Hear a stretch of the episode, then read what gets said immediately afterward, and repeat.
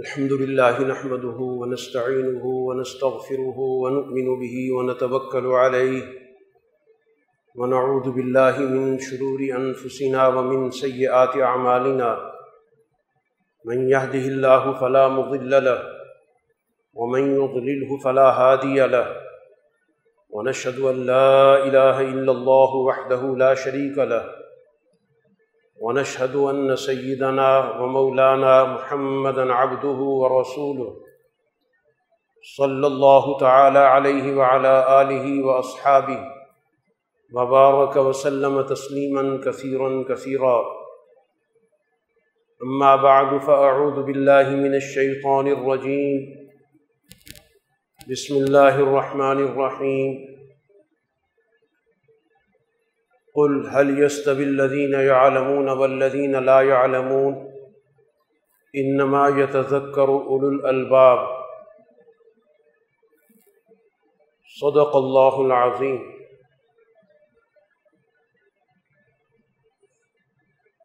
محترم حاضرین مجلس اللہ تعالی نے اس دنیا میں اس انسان کو جو ایک منفرد اور ایک ممتاز مخلوق بنایا ہے، جس کی بنیاد پر اس نے اس انسان کو خلافت کے منصب پر فائز کیے اور اس خلافت کے منصب پر فائز کرنے کی جو سب سے بڑی اہلیت بتائی ہے کہ وہ اس دنیا میں موجود اشیاء کا علم رکھتا ہے۔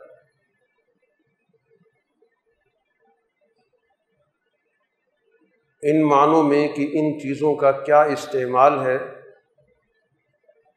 کیسے اس استعمال کو بہتر بنایا جا سکتا ہے۔ وہ خصوصیات کسی اور مخلوق میں موجود نہیں۔ اس کے اندر اللہ تعالیٰ نے فطری طور پر یہ خصوصیت رکھی کہ وہ معاملات کو اور دنیا میں موجود اشیاء کو، زندگی کے مختلف امور کو ایک خاص نقطۂ نظر سے سمجھتا بھی ہے اور دیکھتا بھی ہے۔ یہ سوجھ بوجھ اور یہ انسان کی عقل کسی اور مخلوق میں موجود نہیں۔ ہے اسی وجہ سے اس کی زندگی مستقل حرکت پذیر رہتی ہے۔ ہر وقت وہ اس سوچ میں رہتا ہے کہ اپنے معاملات کو بہتر سے بہتر کیسے کرے۔ دنیا میں موجود اشیاء کو کس طرح اپنے لیے زیادہ مفید بنائے۔ اس مقصد کے لیے وہ مختلف تجربات کرتا ہے، ان سے اپنے علم کو مزید آگے بڑھاتا ہے۔ اس علم کو پھر دوبارہ استعمال کرتا ہے۔ یوں اس کی زندگی کا ایک تسلسل اور ایک ارتقاء موجود۔ اور یہ تسلسل اور یہ ارتقاء جو عقل و شعور کی بنیاد پر ہے، یہ دنیا میں کسی اور مخلوق کو حاصل نہیں دنیا کی دیگر مخلوقات اپنے آپ کو ماحول کے تابع رہ کر، اس کے مطابق زندگی بسر کرتے اس انسان کو یہ صلاحیت دی گئی کہ وہ اس ماحول سے مروب ہونے کی بجائے اس ماحول میں اپنا کردار ادا کر، اس کو اپنے لیے سازگار بنائے تو جب تک انسان کی یہ فکر کام کرتی ہے، تو اس وقت تک وہ آگے بڑھتا۔ ہے اور جب وہ اپنے آپ کو ماحول کے تابع کر لیتا ہے تو پھر اپنی بنیادی خصوصیت سے انحراف کرتا ہے۔ گویا وہ اپنے آپ کو انسانیت کی سطح سے گرا دیتا ہے۔ تو اب یہ سارا عمل بنیادی طور پر تقاضا کرتا ہے اس بات کا کہ وہ اس دنیا میں اپنا ایک سرگرم کردار ادا کرے۔ دنیا کے معاملات سے کسی بھی صورت میں الگ تھلگ نہ ہو۔ کیونکہ یہ ساری کائنات اور خاص طور پر یہ دنیا اس انسان کے لیے تخلیق ہوئی۔ ساری کائنات اور کائنات میں موجود اشیاء اس کے لیے مسخر کی گئی اس کے کام میں لگائی گئی یہ کائنات کا مرکزی نقطہ ہے، مرکزی مخلوق ہے۔ اس لیے اس کو اپنی اس حیثیت کو سمجھنا ہے، جس کی وجہ سے اللہ تعالیٰ نے اس کو تخلیق کیا، جس وجہ سے اس کو تمام مخلوقات پر برتری عطا کی گئی، جس کے نتیجے میں اس دنیا میں اللہ نے انبیاء علیہ الصلاۃ والسلام کا ایک تسلسل رکھا۔ یہ انبیاء کی بکثرت، آمد، شریعتوں کا نزول، کتابوں کا اس دنیا کے اندر اللہ تعالیٰ کی طرف سے بھیجا جانا، یہ تمام چیزیں بتاتی ہیں کہ اس انسان سے، اس دنیا میں سرگرم کردار مطلوب وہ کردار جو اس کا قائدانہ ہو۔ وہ کردار جس میں وہ دنیا کی ان تمام اشیاء سے فائدہ اٹھائے، اپنے جیسے انسانوں کے لیے زندگی کو نفع مند بنائے، مفید بنائے۔ اور اس کی بہتری کا دار و مدار بھی یہی ہے۔ خیر الناس مئی انفا الناس۔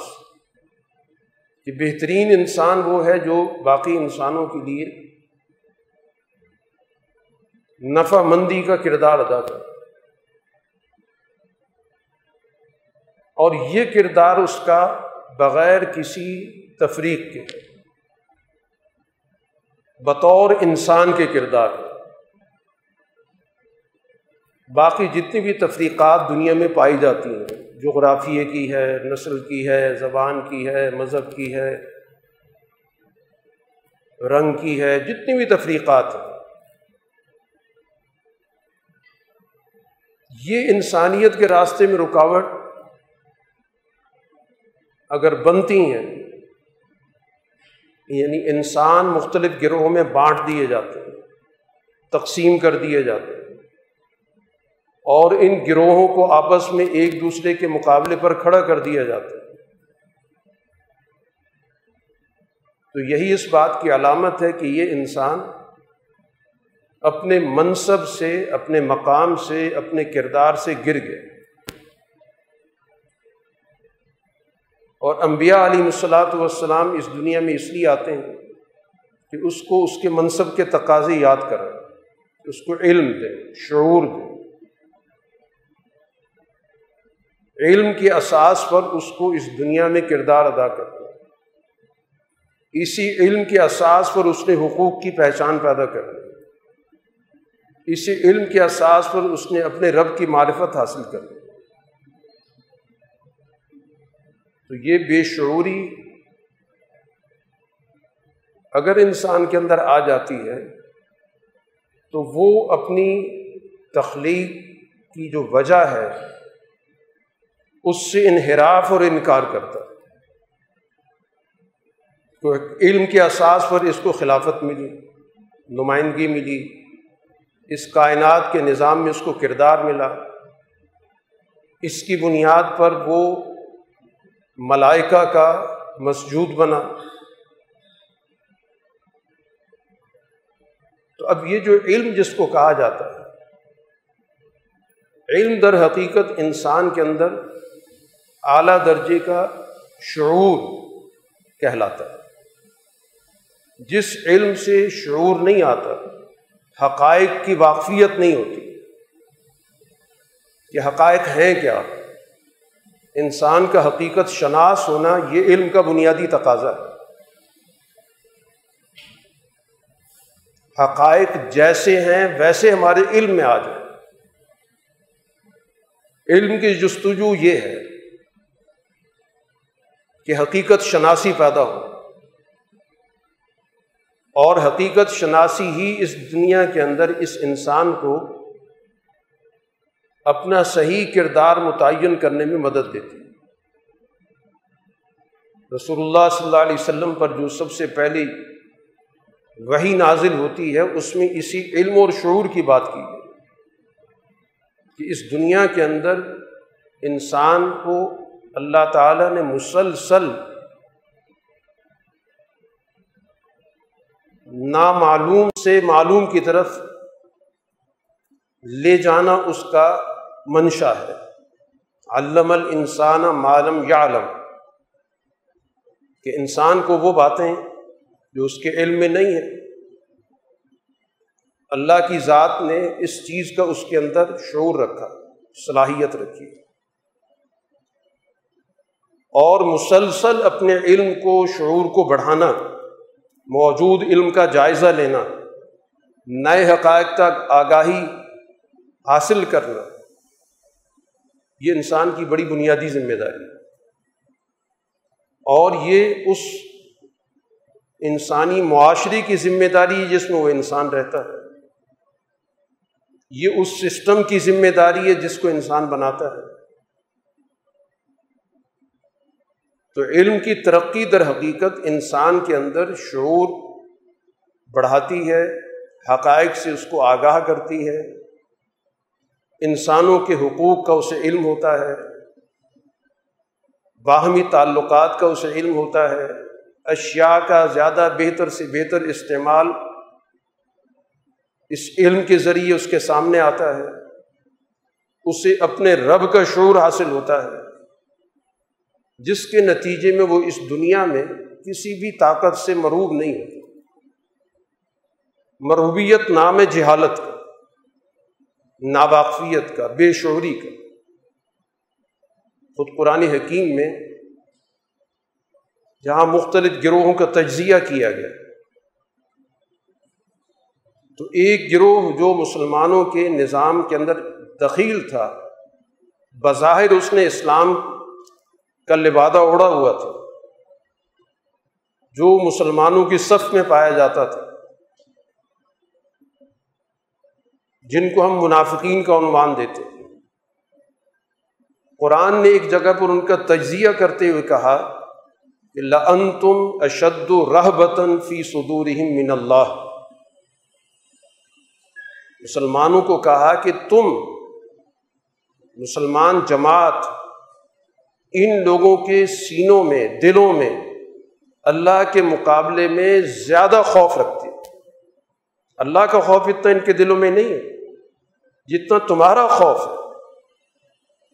اور اس وجہ سے کہ ظال کا بے انہم قوم اللائف کہوں کیونکہ بے شعور لوگ ہیں، ان کے اندر سمجھ موجود نہیں ہے۔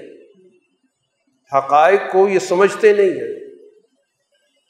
یہ تمہاری طاقت، تمہاری تنظیم، تمہاری اجتماعیت سے خوفزدہ رہتے ہیں۔ کیونکہ ان کے جو عزائم ہیں، وہ مفاد پرستی کے ہیں۔ ان کے عزائم سوسائٹی کے اندر گروہوں میں جھگڑے پیدا کرنے کے ہیں۔ ان کے عزائم موقع پرستی کے ہیں۔ تو ایسی جماعت جو موقع پرست ہے وہ لازمی طور پر خوفزدہ ہوگی، مروب ہو اس لیے حقائق کا علم ہونا بڑی بنیادی چیز ہے۔ تو اس وجہ سے علم کی اساس ہی یہی ہے۔ علم معلومات جمع کرنے کا نام نہیں ہوتا۔ علم تو نام ہی اسی چیز کا ہوتا ہے کہ اس کے ذریعے ہمیں حقیقت کی آگہی ہو۔ اور اس کو پھر ہم اعلیٰ مقاصد کے لیے اس سے کام لیں اس کو بہتر سے بہتر مقاصد کے لیے استعمال کریں۔ اسی علم کے لیے رسول اللہ صلی اللہ علیہ وسلم کی دعاؤں میں سے ایک دعا ہے، جس کو خود قرآن نے ذکر کیا وقر ربی ضدنی علم کہ آپ اس بات کا اللہ تعالیٰ سے تقاضا کریں، دعا کریں کہ میرے علم میں اضافہ ہو۔ شعور میں اضافہ ہو، حقائق سے آگہی میری بڑھتی چلی جائے۔ واقعات کا صحیح پس منظر سامنے آ جائے۔ جو بھی انسان کے سامنے مختلف چیزوں پر پردے پڑ جاتے ہیں، وہ ہٹ جائے۔ یہ علم کا بنیادی مقصد۔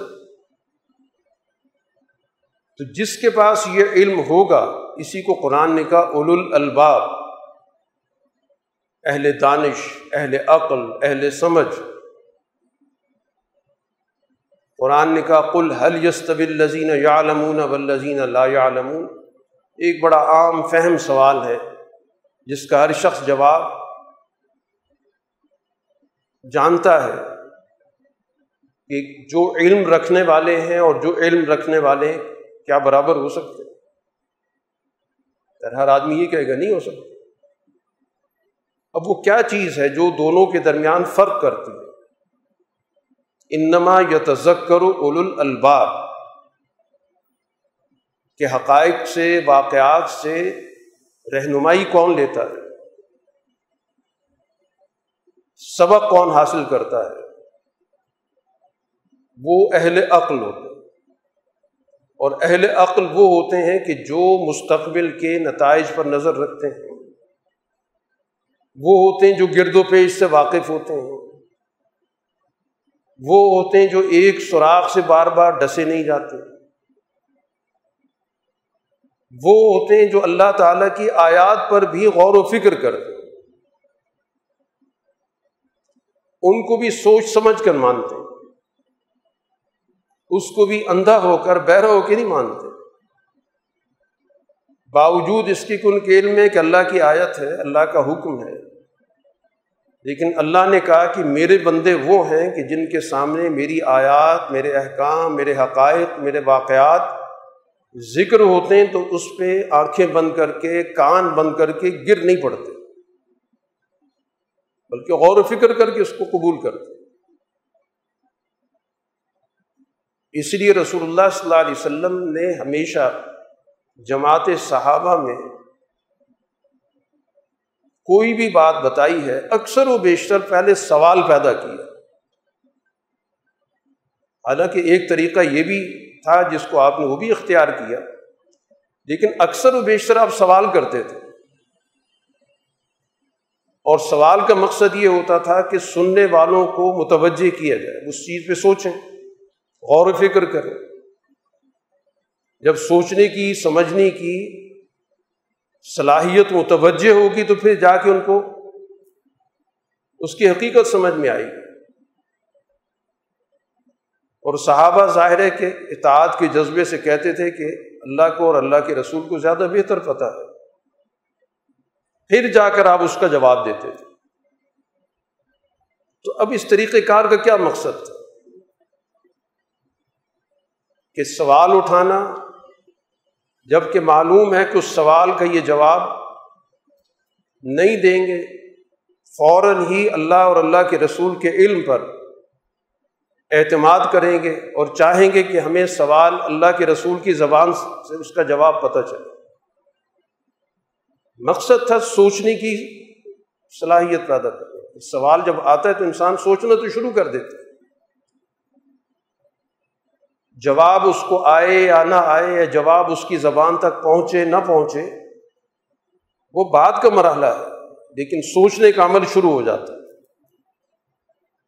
رسول اللہ صلی اللہ علیہ وسلم نے گویا اپنے صحابہ میں سوچنے کا عمل پیدا کیا، غور و فکر کا عمل پیدا کیا۔ یہی علم کا حاصل علم سے مقصود ہی یہی ہوتی جس کی وجہ سے اس کے سامنے دین اور دنیا کی کوئی تقسیم نہیں ہوتی۔ کہ زندگی کی کسی شعبے کو دنیا قرار دے دیا جائے اور اس پر غور و فکر بند کر دیا جائے۔ کسی شعبے کو دین قرار دے دیا جائے، کسی شعبے کو آخرت بنا دیا جائے۔ کسی علم کو ناپسندیدہ کہا جائے، کسی کو پسندیدہ کہا جائے۔ قرآن حکیم نے تو ایک بڑی عمومی بات کی، علم الانسان معلوم یعلم۔ جو کچھ بھی انسان کو معلوم نہیں اللہ نے وہ علم اس کو عطا کیا۔ اور یہ گرد و پیش جو بھی آپ کے سامنے دنیا موجود ہے، یہ اس کا واضح ثبوت ہے کہ اس انسان نے زندگی کے مختلف شعبوں میں غور و فکر کیا، اپنی صلاحیتیں استعمال کیں۔ اس سے اس نے تعمیر کے بھی بہت سارے کام کیے اور تقریب کے بھی بہت سارے کیے۔ تو اس انسان کے اندر یہ صلاحیت موجود ہے۔ اور یہ دین کا تقاضا ہے کہ ان صلاحیتوں کو اس دنیا کے اندر کام ملا ہے اس لیے علم کے حوالے سے کبھی یہ تقسیم نہیں رہی کہ کسی علم کو دین قرار دے دیا جائے، کسی علم کو دنیا قرار دے دیا جائے۔ ہمارے پاس علم کا جو سب سے بڑا نصاب ہے وہ قرآن و حدیث ہے۔ قرآن اور حدیث کے اندر چونکہ بنیادی موضوع انسان اور انسان کا معاشرہ ہے اور انسانی معاشرے کے اندر سارے شعبے شامل ہیں۔ جو بھی انسان کی زندگی سے تعلق رکھتے ہیں۔ اسی وجہ سے قرآن آیات ہوں یا رسول اللہ صلی اللہ علیہ وسلم کی احادیث ہوں، ان کا تعلق زندگی کے تمام شعبوں سے۔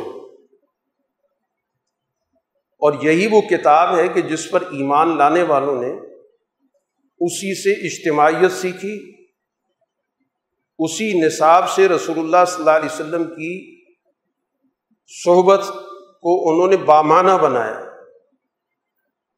آپ کی تربیت اور یہ نصاب، اس نے مل کر ان کے اندر یہ صلاحیت پیدا کی کہ وہ دنیا کا نظام چلائیں۔ ورنہ اس کے علاوہ ان کے پاس کوئی اور ادارہ نہیں ہے۔ کہ جس ادارے میں جا کر انہوں نے یہ تربیت حاصل کی ہو یا یہ تعلیم حاصل کی ہو کہ حکومت کا نظام کیسے چلتا ہے، معیشت کا نظام کیسے چلتا ہے، جنگ کیسے کی جاتی ہے۔ اپنے سے مختلف فکر رکھنے والوں سے کیسے رابطہ کیا جاتا ہے، کیسے تعلق رکھا جاتا ہے۔ یہ جو آج دنیا کے اندر بہت سارے علوم کے شعبے بن چکے ہیں۔ یہ ان تمام شعبوں کی مہارت اس دور کے اعتبار سے جماعت صحابہ میں موجود ہے۔ یہ کہاں سے حاصل ہوئی؟ کہ اگر وہ منتظم بنتے ہیں تو اپنے دور کے سب سے اعلیٰ منتظم ہیں۔ سوسائٹی کے اندر امن و امان قائم کرنے کی ان کو ذمہ داری ملتی ہے تو پوری سوسائٹی سے جرائم ختم ہو جاتے ہیں۔ پورا معاشرہ امن کا گہوارہ بن جاتا ہے۔ اگر ان کو عدل کے منصب پر بٹھایا جاتا ہے تو ہر آدمی کو اس کے مسائل کے حوالے سے پورا اطمینان حاصل ہوتا ہے، اس کا مسئلہ حل ہو جاتا ہے۔ یہ مہارت، یہ ان کو اسی نصاب سے حاصل ہوئی جس کو ہم قرآن و حدیث کہتے ہیں۔ اسی سے میں پتہ چل رہا ہے کہ قرآن و حدیث کا موضوع در حقیقت اس دنیا کے اندر ایک ایسی اجتماعی زندگی قائم کرنے کا علم ہے جس کے نتیجے میں اس دنیا کے تمام شعبے اس کے دائرے میں آ جاتے ہیں۔ تو یہ علم کی تقسیم تو کبھی رہی نہیں۔ اگر یہ علم کی تقسیم ہوتی تو سب سے پہلے قرآن سے شروع کہ قرآن حکیم صرف اور صرف ان موضوعات پر گفتگو کرتا ہے جن کو آج دین سمجھا جاتا ہے۔ قرآن کا بہت بڑا حصہ وہ ہے جس کا تعلق انسانی زندگی سے، جس کا تعلق کائنات کے معاملات سے ہے۔ جن کی بنیاد پر انسان کو سبق دیا گیا، سکھایا گیا، جس کو قرآن و حدیث میں تذکیر کہا گیا۔ جو حضرت امام شاہ ولی اللہ رحمۃ اللہ علیہ تذکیرات کا ذکر کرتے ہیں، یہ قرآن حکیم تین بڑی بڑی تذکیرات پر مشتمل۔ وہ ساری تذکیرات ان کا تعلق سوسائٹی سے ہے۔ سوسائٹی کا ایک ماضی ہوتا ہے، ایک سوسائٹی کا حال ہوتا ہے، ایک سوسائٹی کا مستقبل ہوتا ہے۔ تو قرآن نے ان تینوں زمانوں کو ہمارے سامنے پیش کیا تعارف کرایا ہے، توجہ دلائی ہے، غور و فکر کی دعوت دی ہے۔ اس کو بہتر سے بہتر انداز سے پیش کیا ہے۔ ماضی سے سبق حاصل کرو، ماضی کا مطالعہ کرو، اقوام کی تاریخ کا جائزہ لو، قوموں کے عروج و زوال کو پڑھو۔ تو قوموں کا عروج زوال اس دنیا سے تعلق رکھتا ہے۔ اس کا تعلق کسی اور کائنات سے یا کسی اور سیارے سے نہیں ہے۔ اس دنیا کے نظام کا مطالعہ کرو کہ دنیا کی جو موجود تاریخ ہے، معلوم تاریخ ہے، اس میں اقوام کا عروج و زوال کیوں؟ کیا ضابطے ہیں؟ کیا اصول ہیں؟ اور اس عروج و زوال کا تعلق دنیا کے اندر ہی ہے۔ اس عروج و زوال کا تعلق دنیا سے اٹھ جانے کے بعد تو نہیں ہے۔ تو ایک خالص دنیاوی علم جس کو آج کی آپ زبان میں کہہ رہے قرآن نے اس کو بڑی تفصیل کے ساتھ ذکر کیا۔ ان واقعات کو، ان اقوام کو، ان کے حالات کو، ان کے رویوں کو، ان کے کردار کو، ان کے سسٹم کو تفصیل سے ذکر کیا۔ اور اسی طرح جو گرد و پیش جس میں ہم زندگی بسر کر رہے ہیں، اس میں دیکھو دنیا میں کیا کچھ موجود ہے، کیا کیا یہاں پر مواقع موجود ہے یہاں کیا کیا تمہارے لیے انعامات موجود ہیں۔ کہ جن سے تم نے فائدہ اٹھانا ہے، جن کو مزید تم نے مفید بنانا ہے۔ تو ان اللہ کے انعامات کا جو قرآن ذکر کرتا ہے، یاد کراتا ہے، اور ان کا تعلق مختلف شعبوں سے، معدنیات کے دور سے بھی ہے، زمانے سے بھی ہے، معدنیات کے ماحول سے بھی ہے حوانات کے ماحول سے بھی ہے، نباتات کے ماحول سے بھی ہے۔ آفاق کے ماحول سے بھی ہے۔ اس کا تعلق اسی دنیا سے۔ اب ان چیزوں کا علم، قرآن کا علم۔ قرآن معدنیات کے نام لیتا ہے، نباتات کے نام لیتا ہے، جانوروں کے نام لیتا ہے، آفاق کا نام لیتا ہے، آسمان، زمین، سیارے۔ یہ پورا کائناتی نظام کا وہ ذکر کر رہا ہے۔ اور ان میں غور و فکر کی دعوت دے رہا ہے۔ تو یہ علم کی تقسیم ہمارے یہاں اس کی جو بنیادیں یہ تو دور زوال سے تعلق رکھتی کیونکہ جو ہماری بنیادی کتاب ہے وہ تو اس موضوع پر گفتگو کر رہی ہے۔ اور اسی طرح ایک معاشرے کا مستقبل ہوتا ہے کہ آنے والے حالات کیا ہوں۔ اسی کو آخرت کہا گیا کہ ان حالات کا اندازہ کرو کیا ہو۔ اپنے ماضی سے، اپنے حال سے تمہیں مستقبل کا بھی اندازہ ہو جائے گا کہ اس دنیا کے اندر اللہ تعالیٰ کے کچھ قوانین ہیں۔ ان قوانین کو تلاش کرو۔ کہ جو مستقبل کے حوالے سے تمہیں بتا رہے ہیں کہ اچھا انجام کیا ہوتا ہے، برا انجام کیا ہوتا ہے۔ تو اس لحاظ سے گویا جو ہماری بنیادی اساسی کتاب اور اس کتاب پر رسول اللہ صلی اللہ علیہ وسلم کی تربیت اور وہ تربیت یافتہ جماعت کا کردار۔ یہ ہمیں بتا رہا ہے کہ دنیا کے اندر یہ جو تقسیم ہو گئی ہے علم کی، دین کا علم، دنیا کا علم، اس کا دین کے بنیادی تصورات سے کوئی تعلق۔ اور اس لیے رسول اللہ صلی اللہ علیہ وسلم کے صحابہ، آپ کو زندگی کے ہر شعبے کے اندر سرگرم نظر آئیں۔ وہ تجارت بھی کرتے ہیں، وہ زراعت بھی کرتے ہیں، وہ اس دور کے اعتبار سے کوئی جو دستی صنعت ہے، اس کے اندر بھی موجود ہے۔ کسی نے بھی گوشہ نشینی کی زندگی بسر نہیں کی۔ کسی نے بھی دنیا سے لا علمی کی زندگی نہیں بسر کی۔ دنیا کے معاملات کے اندر آپ ان کی سوجھ بوجھ آج بھی بطور ضرب المسد ہے۔ کہ دور کی کتنی سوچتے تھے، کیسے حالات پر ان کی نظر ہوتی تھی، کس طرح دشمن کی چال کو جانتے تھے، کس طرح معاشرے کی نفسیات کو سمجھتے تھے، کس طرح لوگوں کو ان کے حقوق ادا کرنے کے لیے سرگرم عمل رہتے تھے۔ تو یہ ساری تاریخ بتاتی ہے کہ اس دنیا کے اندر ایمان والی جماعت کا بنیادی کردار ہے۔ اور اس کردار کی نفی کر دینے کے بعد قرآن کے بہت بڑے حصے کی نفی ہے، رسول اللہ صلی اللہ علیہ وسلم کی اس پوری سیرت کی نفی ہے، جماعت صحابہ کے سارے کردار کی نفی ہے۔ تو اس وجہ سے سب سے پہلے تو ہمیں اس چیز کو سمجھنا ہے کہ دور زوال سے بہت ساری چیزیں ہماری سوچوں میں منتقل ہو گئی اور پھر ان چیزوں کو ہمارے یہاں مختلف طریقوں سے پختہ کر دیا گیا۔ انہیں میں سے یہ تصور کہ دین دنیا کی تقسیم دنیا سے بیزاری کا تصور کہ دنیا میں ہمارا کوئی کردار نہیں۔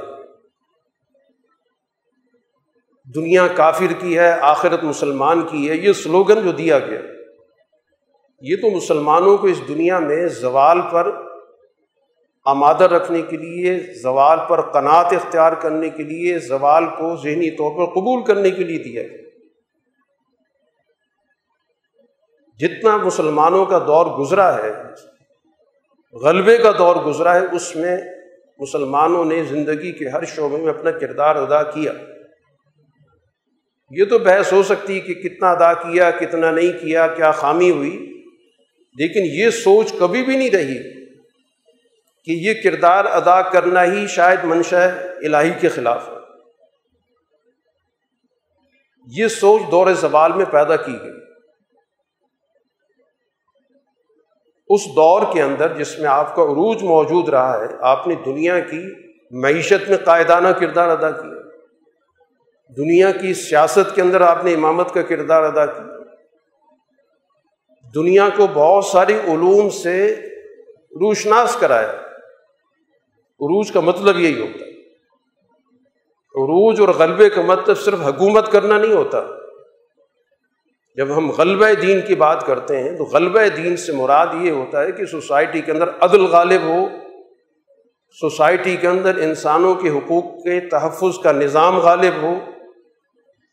سوسائٹی کے اندر بد امنی کی جگہ پر امن غالب ہو۔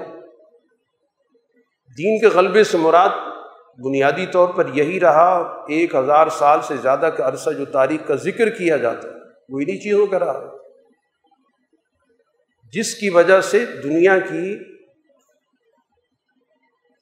معیشت کے اندر، سیاست کے اندر، معاشرت کے اندر قائدانہ رول رہا ہے۔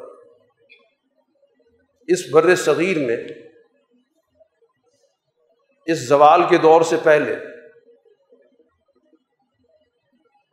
جس زوال میں ہم غلام بنے، ایک باہر کی طاقت نے ہمیں غلام بنایا، جس کو ہم نوآبادیاتی دور کہتے ہیں۔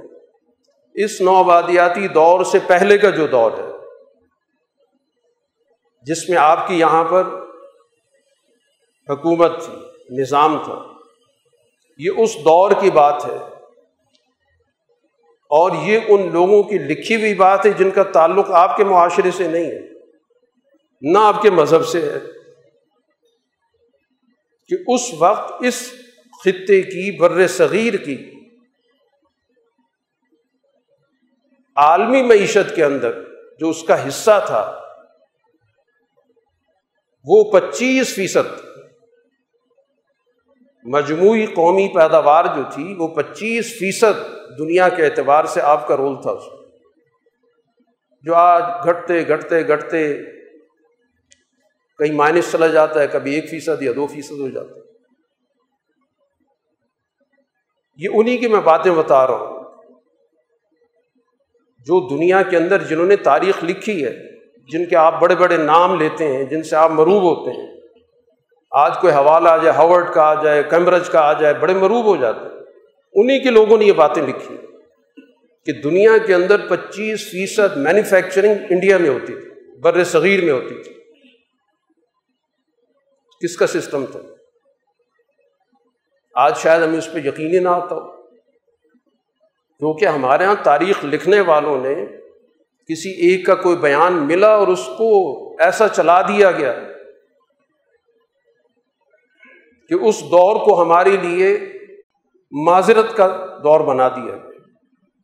وجہ وہی ہے، لا علمی ہے، بے شعوری ہے۔ ہمیں اپنے دور کا علم نہیں ہے۔ کہ آپ نے دنیا کے اندر قائدانہ کردار ادا کیا۔ صرف کرناٹک کا، میسور کا اور بنگال کی جو آمدنی مجموعی طور پر تھی، وہ کل یورپ کی آمدنی سے زیادہ تھی۔ دنیا کے اندر سترویں صدی کے آغاز میں جو بر صغیر کی معیشت تھی، وہ دوسرے نمبر کی معیشت تھی۔ اور ستویں صدی کے اختتام پر دنیا کی پہلی معیشت تھی۔ یہ وہ حقائق ہیں جو تاریخ میں موجود ہیں۔ محض دعوے نہیں ہیں۔ اور نہ کسی مسلمان کے لکھے میں نہ کسی بر صغیر کے لکھے میں یہ حقائق ہیں جن کا ہمیں کچھ نہیں پتا کہ ہمارے دین نے دنیا کے اندر جب کردار ادا کیا تو اس نے ہر شعبے کے اندر قائدانہ کردار ادا کیا۔ دنیا کو اس نے علم دیا، دنیا میں اس نے اس نے آگے بڑھنے کا راستہ دی اس پورے بر صغیر کو، جس کے آج چھ سات ملک بنے ہوئے اس دور کے اندر وحدت حاصل ہوئی۔ اور اس دور کے اندر اکبر کا دور ہے۔ اس نے وہ نظام تعلیم دیا کہ جس نظام تعلیم میں یہ تمام شعبے شامل تھے جو آج آپ کی یونیورسٹیوں میں پڑھائے جاتے ہیں۔ اس نظام تعلیم کا حصہ تھا۔ اس نظام تعلیم میں شامل ہونے کے بعد پھر ہر شخص اپنی اپنی پسند کے مطابق کسی نہ کسی ایک شعبے میں چلا جاتا تھا۔ اسی نظام تعلیم کے تحت شیخ احمد سرہندی رحمۃ اللہ علیہ جو مجدد الفسانی کہلاتے ہیں اسی نظام تعلیم کے فیض یافتہ۔ اسی اکبر کے نظام تعلیم کے تحت ان نے علم حاصل کیا اور آج دنیا کے اندر وہ ایک کردار ہے جس کو بطور حوالے کے آپ پیش کرتے ہیں۔ اسی نظام تعلیم کے تحت اڑتیس سال حکومت کرنے والا نواب سعد اللہ وزیر اعظم رہا ہے۔ صرف ہندوستان موجودہ ہندوستان کا نہیں، موجودہ پاکستان، موجودہ افغانستان، موجودہ سری لنکا، موجودہ نیپال، موجودہ بنگلہ دیش، یہ سارا کا سارا اس وزیر اعظم کے تحت اڑتیس سال اس نے حکومت کی، اسی نظام تعلیم سے پڑھا ہو جس نظام تعلیم سے مجدد صاحب پڑھتے ہیں، اسی نظام تعلیم سے وہ بھی پڑھتے ہیں۔ اسی نظام تعلیم کا وہ شاہکار ہے جو آج دنیا کے اندر آپ کہتے ہیں سات عجائبات میں سے ہے، جس کو آپ تاج محل کہتے ہیں۔ یہ جو بڑی بڑی آپ کو بلڈنگ قلعوں کی صورت میں نظر آ رہی وہ اسی شہر کا شخص تھا جس کو احمد لاہوری کہا جاتا تھا۔ استاد احمد لاہوری، جس کو شاہ جہاں نے کہا نادر الاثر جس کے اندر اتنی بڑی صلاحیت موجود۔ ہے اس نے دنیا کا شاہکار پیدا کر دی یہ کہاں سے آ گیا؟ بغیر علم کی سوسائٹی اتنے بڑے کام کرتی ہے۔ کتنے علوم کا ماہر ہوگا جا کے یہ شاہکار پیدا ہو۔ ظاہر بہت سارے علوم کے ماہرین جمع ہوئے۔ سینتیس بڑے بڑے ماہرین کا نام تاریخ میں ملتا ہے، جن میں سے صرف بارہ لاہور کے تھے۔ جنہوں نے اس تاج محل کو تعمیر کی۔ یہ ہماری تاریخ ہے۔ اس دنیا کے اندر آپ نے کردار ادا کیا۔ یہ علم کی تقسیم یہ انگریز نے آ کر پیدا کی۔ مختلف ادارے بن گئے کہ یہ دنیا کی تعلیم دی جائے گی، پھر مقابلے پر ایک دینی تعلیم کا تصور پیدا ہو۔ اور یہ وہ بنیادی ذہنیت تھی جس سے سوسائٹی میں طبقات پیدا کرنے تھے۔ کہ ایک اور طبقہ طبقے کی شکل پیدا کر دی جائے۔ کچھ ادھر کے پڑے ہوئے، کچھ ادھر کے پڑے ہوئے۔ اور پھر اس کے اندر بھی بہت ساری ورائٹیاں پیدا کر دی آپ کا نظام تعلیم بکھرا پڑا۔ تقسیم در تقسیم۔ اب اس کو محض نعرہ لگانے سے درست نہیں ہوگا کہ یکساں قومی نصاب بنایا جا رہا ہے، نافذ ہو گیا۔ اس کو تو آپ کے پرائیویٹ نظام نے جوتی کی نوک پہ رکھا۔ وہ ایچیسن کالج کا پرنسپل کہتا ہے، یہ ہم پہ نافذ نہیں ہونا چاہیے۔ آپ سرکاری اداروں میں اس کو نافذ کریں۔ ہمارے یہاں جو بچے داخل ہیں، ان کے والدین پریشان ہیں اس بات سے۔ ایک تعلیمی ادارے کا سربراہ، کس جرت سے یہ بات کہہ رہا ہے؟ اگر حکومت کی یہ پالیسی ہے کہ ہم نے ایک نظام بنانا ہے تو یہ سب سے مؤثر ادارہ ہے جس سے یہ سارے لوگ پڑھے ہوئے جہاں سے یہ خود موجودہ وزیر اعظم بھی پڑھا ہو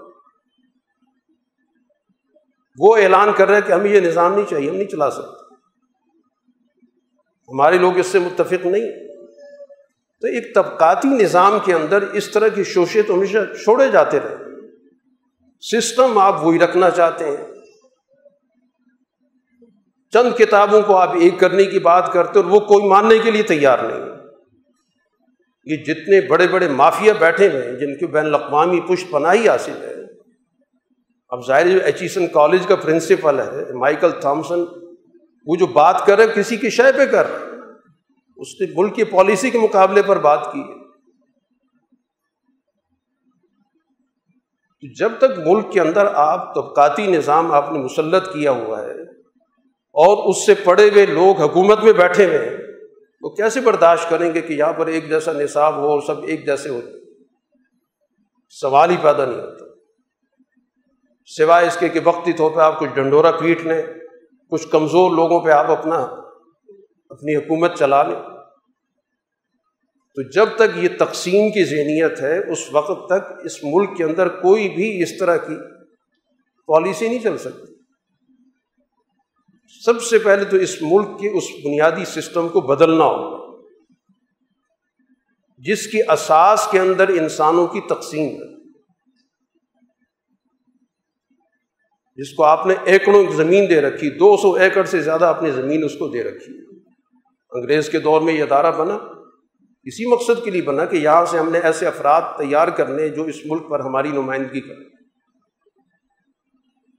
لاکھوں کی ان کی فیسیں عام آدمی دے سکتے ایک خاص طبقہ دے گا۔ جب وہ طبقہ دے گا تو طبقاتی مفادات کا تحفظ کرے گا۔ اس وجہ سے ہمیں اس سوسائٹی کے اندر شعور کی ضرورت ہے۔ سمجھ کی ضرورت ہے کہ ہم مسئلے کی نوعیت کو سمجھیں کہ مسئلہ ہے کیا۔ مسئلہ کسی قانون کے بنانے کا، کسی وزیر کے اعلان کرنے کا نہیں ہے۔ مسئلہ اس سسٹم کا ہے۔ اس میں کسی کو بھی لا کے بٹھا دو، اس نے وہی بولی بولنی ہے۔ جو اس سسٹم کا تقاضا ہے۔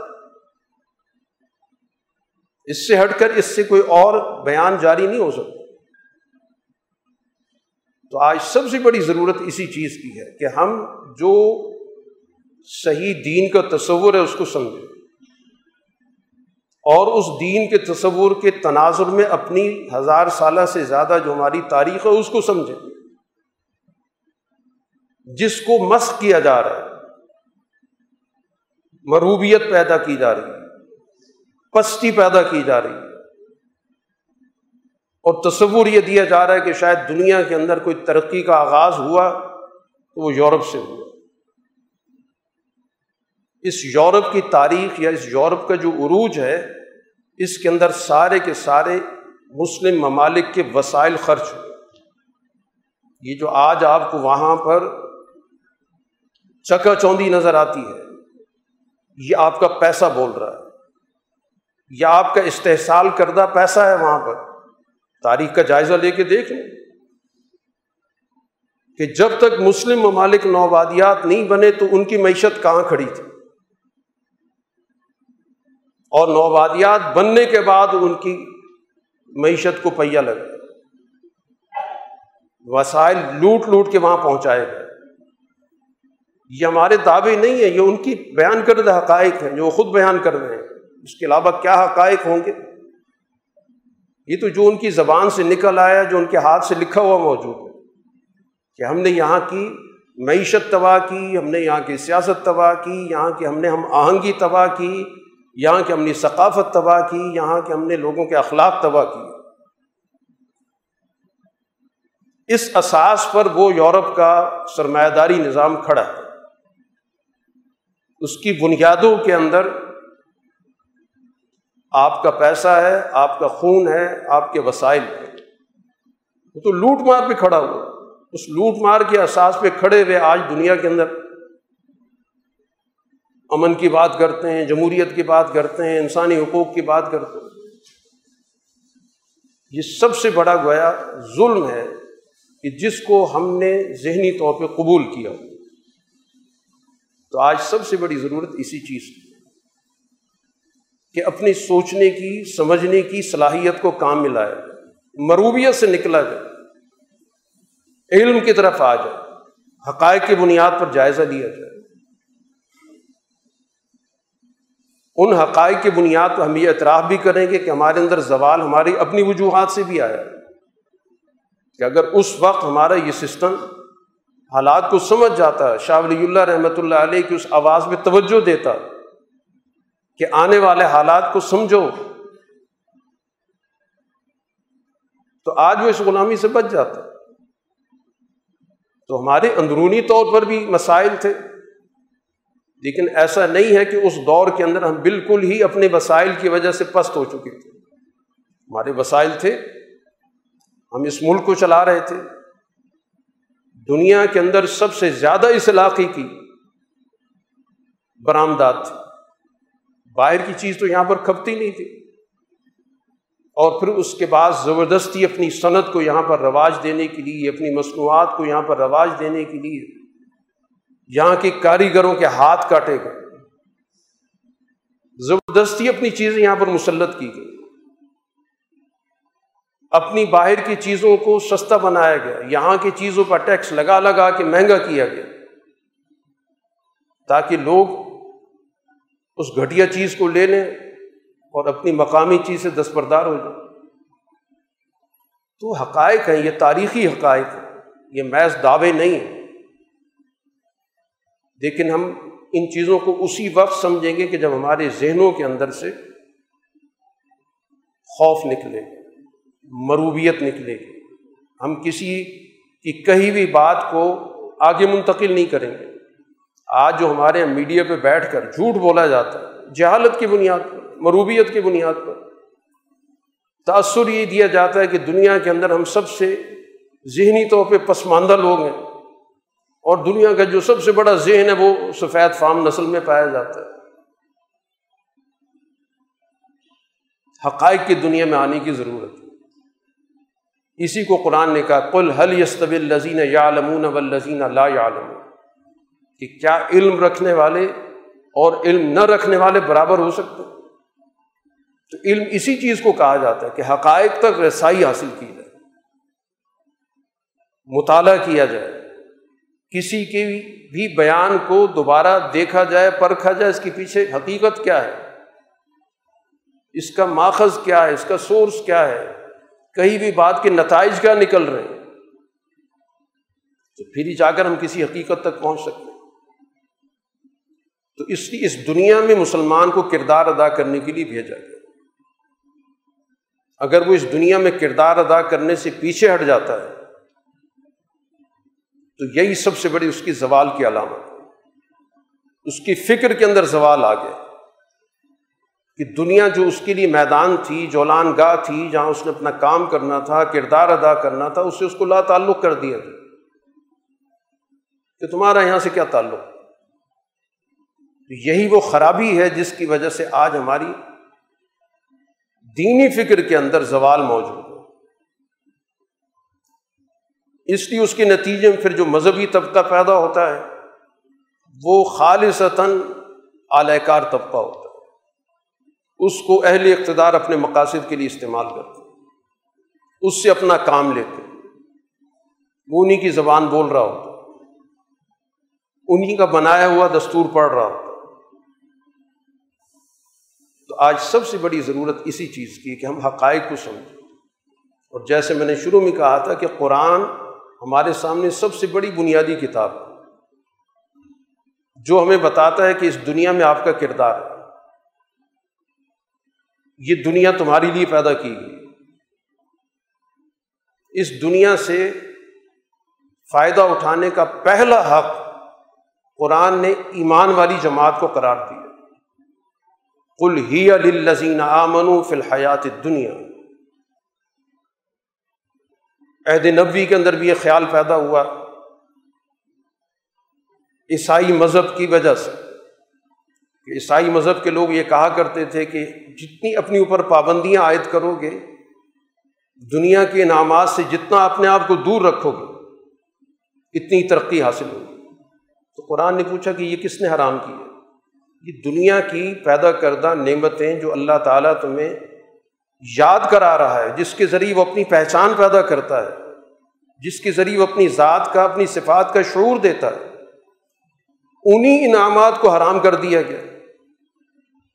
تو کل ہی الزین آمن فی الحیات دنیا خالص یوم القیام کہ بنیادی طور پر اس دنیا کی انعامات پر پہلا حق ایمان والی جماعت کا ہے۔ باقی دوسرے بھی شریک رہیں گے محروم نہیں کیا گیا۔ وہ من کفر امت کلیل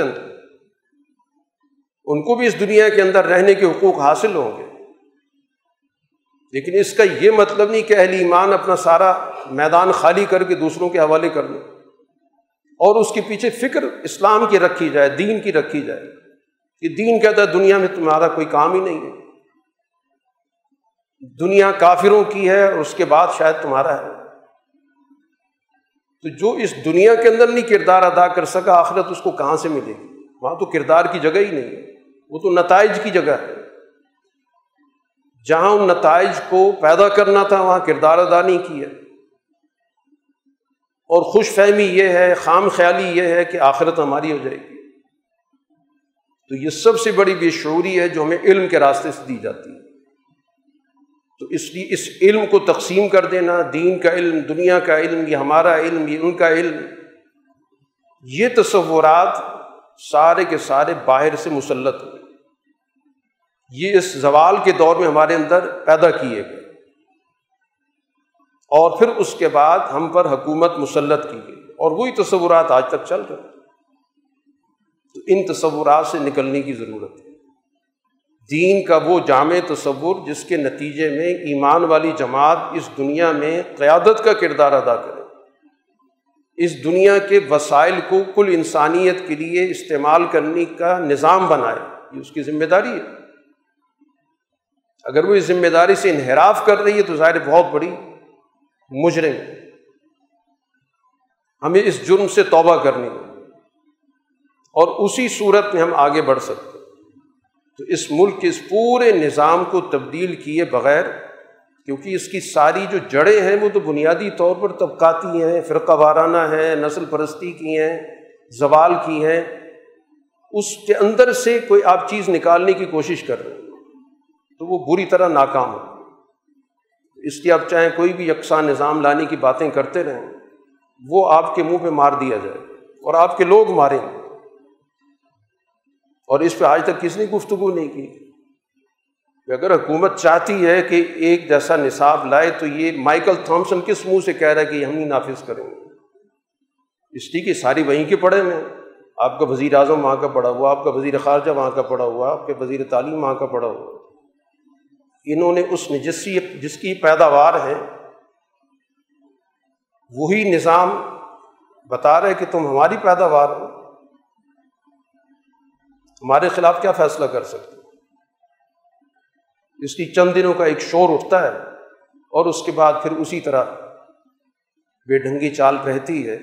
اس وجہ سے ایمان والی جماعت کی بنیادی ذمہ داری یہی ہے کہ وہ حقائق پہ نظر رکھے، دعووں پر نظر رکھے۔ دین کا جو بنیادی حقیقی پیغام ہے، جس پر دنیا کے اندر آپ کا ایک عملی نظام موجود رہا ہے، محض تصورات و خیالات نہیں ہیں۔